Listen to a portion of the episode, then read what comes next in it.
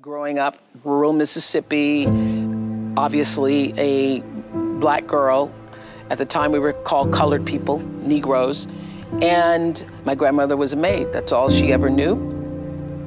The only real expectation she held for me was that I would one day become a maid and, in her words, have some good white folks, meaning people who would not uh, speak negatively about me, who would allow me to take food home, who would be good to me, would treat me with some level of uh, dignity and respect.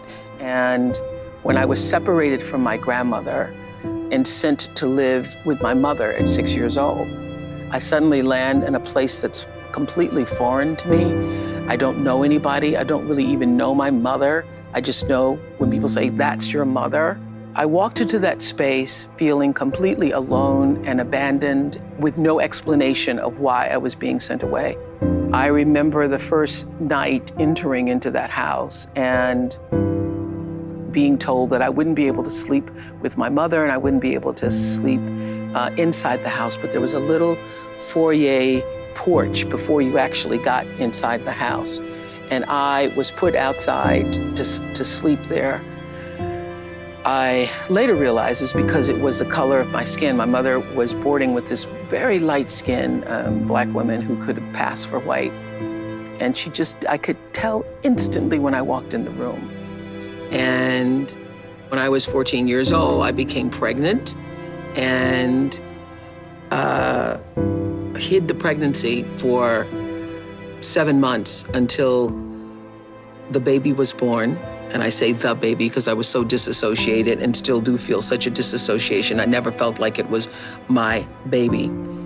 And hiding that secret and carrying that shame really blocked me in so many ways that I remember being taken to the detention home when my mother was going to put me out of the house at the age of 14 and being taken to the detention home and waiting to be processed through the detention home and recognizing in that moment that I have been abused since I was nine years old, raped at nine years old, abused at 10 years old, molested for all of those years, and now pregnant as a result of that. And looking around the detention home at all of these girls who'd been placed there for being bad girls and I remember having a moment thinking, now I am officially a bad girl. I'm now, for the rest of my life, going to be called a bad girl because I'm going to be put in this place.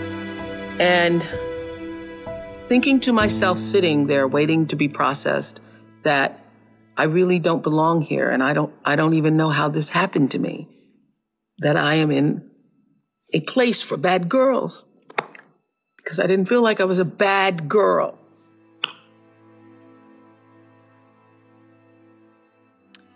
And as I sat there thinking, I don't belong in this place for bad girls because I'm not a bad girl.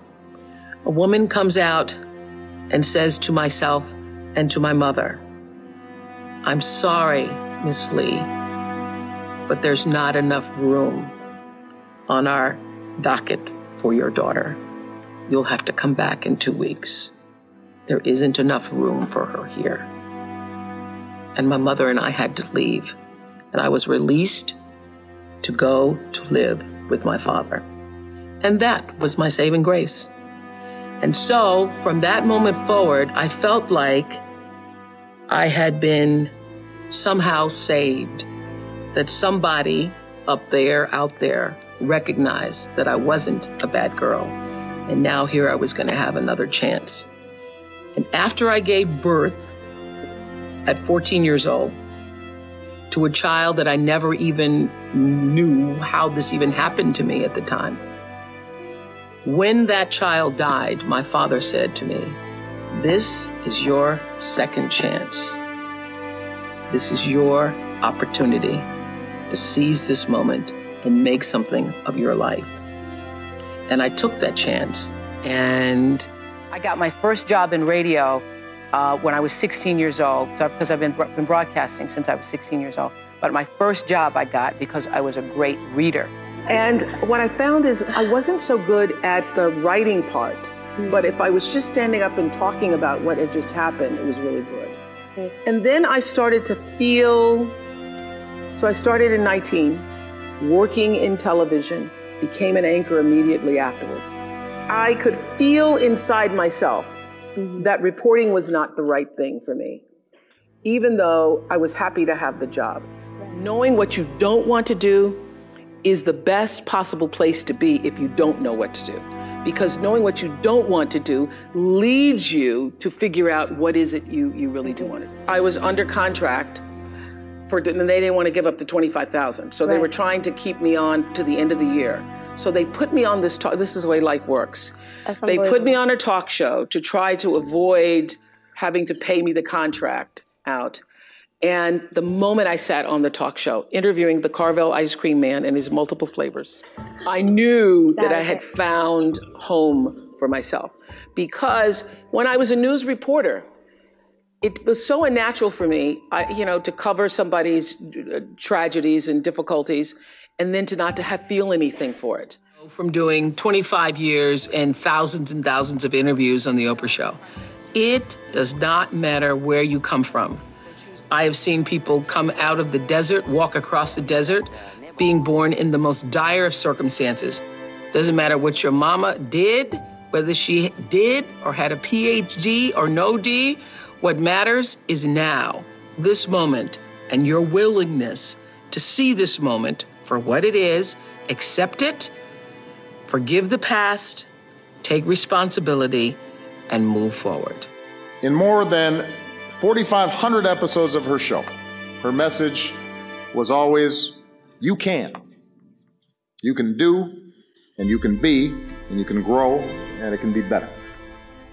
And she was living proof. Rising from childhood poverty and abuse to the pinnacle of the entertainment universe.